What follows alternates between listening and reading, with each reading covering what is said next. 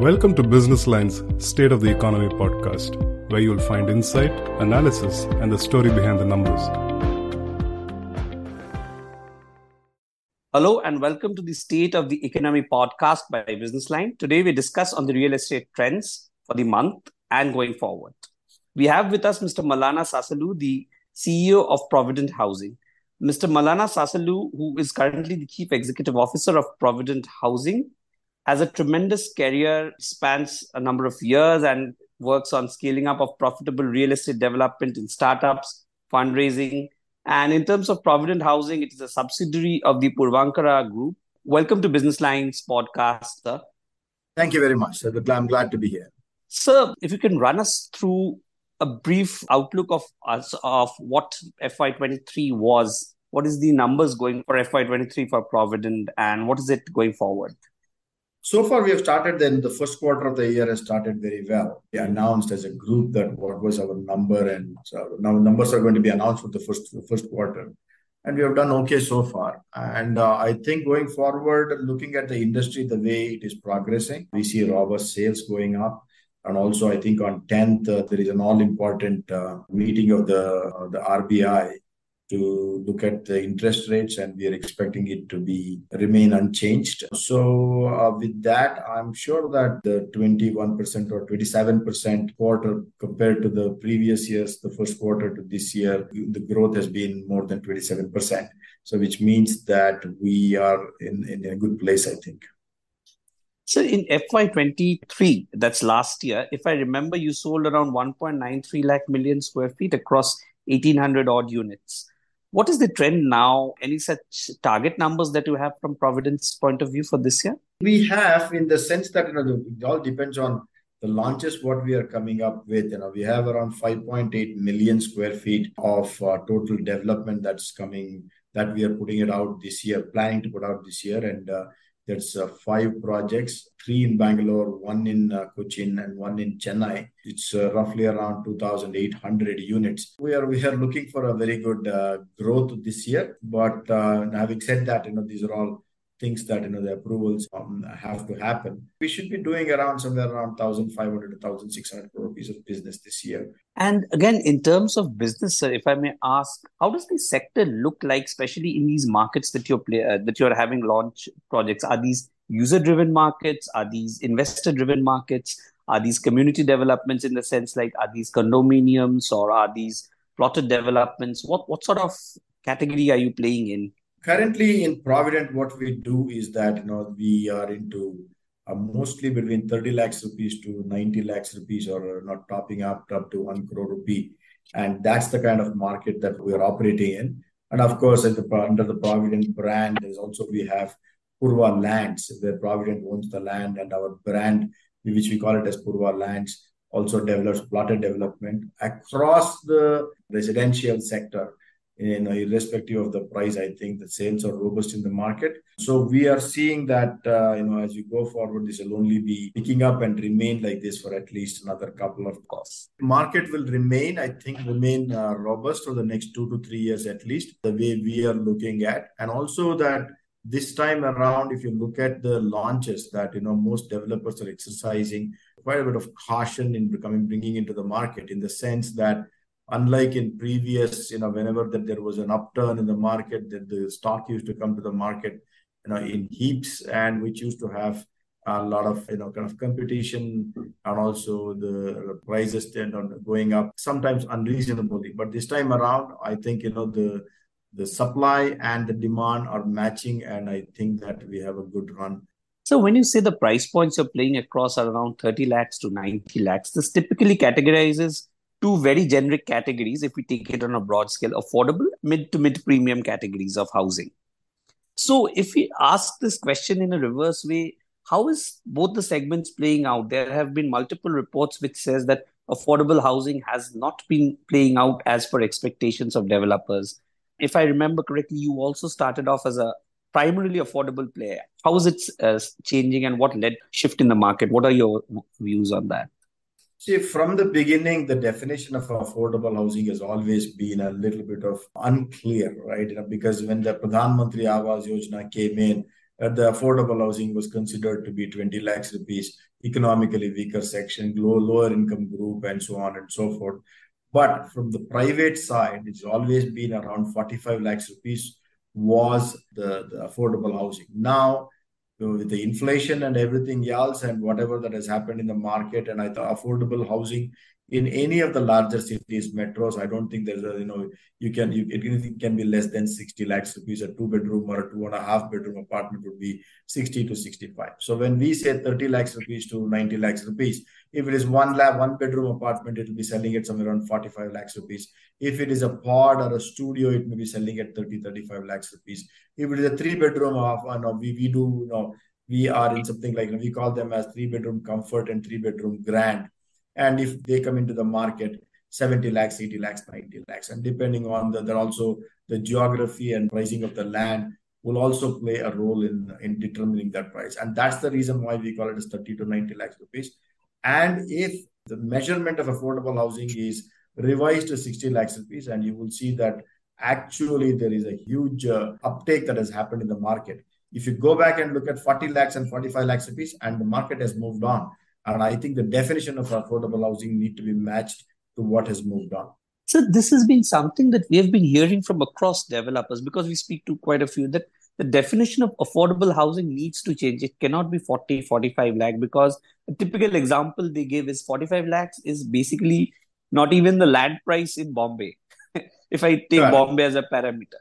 Now, similarly, Bangalore developers are saying that there's a lot of question that is coming up on the 45 lakh price bracket because it really doesn't suit the purpose. So, in this context, again, have you reached out to the government to redefine this affordable housing? I mean, is, is something happening? Because there are a lot of forums, like uh, in the sense like Credai, NAREDCO, all these players are, I mean, all these forums are there for the real estate players. Are you trying to redefine this affordable housing category? There were always two definitions of affordable housing one from the government perspective one from the private perspective and the government perspective was never 45 lakhs rupees government perspective was that if it is ews it is 30 square meters and if it is lig mm. it is 60 square meters they were looking at somewhere around 18 lakhs rupees to 25 lakhs rupees as the affordable housing that was mm. the hmm. definition and also it was tied to the income 3 lakhs rupees per annum if people earned, then they will go and buy the EWS and 6 lakhs rupees if people earn, they buy the LIG. 6 lakhs rupees means 50,000 rupees per month. If 50,000 rupees per month means, you know, even if you say that they're going to be making 40% of their income, they are going to be putting it on their house, house EMI. They would have a 20,000 rupees in their pocket to pay the EMI. it means that, you know, it's it never, it's, we, were, we were never able to manage that. And if you really look at it across the board, the real estate developers we could not participate in the, in the affordable housing as the government saw that. It, it was not possible. So now what has happened is that the government has also retracted, right? Now there is no more affordable housing. Uh, there is affordable housing definition and it is not geared towards the government, geared towards the private developers. It is more towards the government actually developing it and handing it over to the people, where the government owns the land and they develop it and they get the benefit from the central government, that is Pradhan Mantri Awas Yojana, state governments and the state government bodies like Karnataka Housing Board and others, they get the benefit from the central government. And more or less as of today, the private players are out of Pradhan Mantri Awas Yojana. And, and again, between your categories, plotted and condominiums, which one fares better and where do you see traction in the future days to come? In those two, three years that you are so bullish about, where do you see the traction coming? See, uh, both of them are doing extremely well at this point of time. And in my opinion, that the plotted development is a little bit of a futuristic thing. And so there are a lot of people and uh, people who are buying that are generally going in as an, you know, it's a two stops towards acquiring their own home. First, you put some money and you buy the plot and wait for some time and then go and build the house so that you can make a make your own house. And also people who have some, you know, I already have one small house and so that you know I will make some investment uh, into the plotted development, and so that will continue that way. But I think the, the condominiums will continue to drive the market simply because as and as when the privatization, the way it is happening at this point of time, people coming in and people have understood that the community living, you know, and also it is I want it in one year. I want to buy a house in one year. I know those kind of situation when it comes, and I think uh, condominiums will continue to do that compared to the plotted development. And across these new projects, the interest is generated primarily from first-time buyers or upgrades, or are, is it primarily investors buying it and then trying to rent it out because these come at somewhat of a more of let's say mid-range in prices when you see the demand?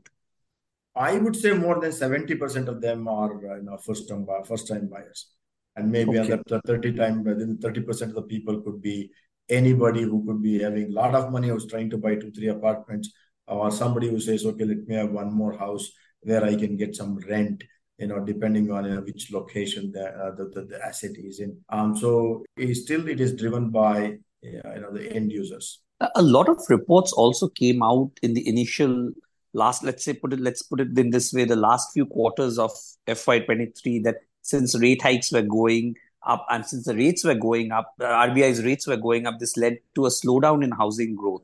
Is it still the scenario now, or is it back to normal growth? What is it now? You saw last uh, two times when the when the RBI took the interest rate up, actually did not dent the buying spree from the people. And in fact, the last one when they sat, uh, they did not increase it. And this time also, we are thinking that they're not going to increase. It's simply because house buying and paying the EMI is not, people have understood, is not something that uh, we do over just one or two years or what's happening in the immediacy that interest rates are going up, interest rates are coming down. It's almost 25, 30 years of uh, EMI paying, right? So most of them are, are looking at 0.5% going up uh, into how much would that be on an EMI basis. It's maybe a thousand rupees or a thousand five hundred rupees or two thousand rupee dent on a 50,000, 60,000 rupees EMI.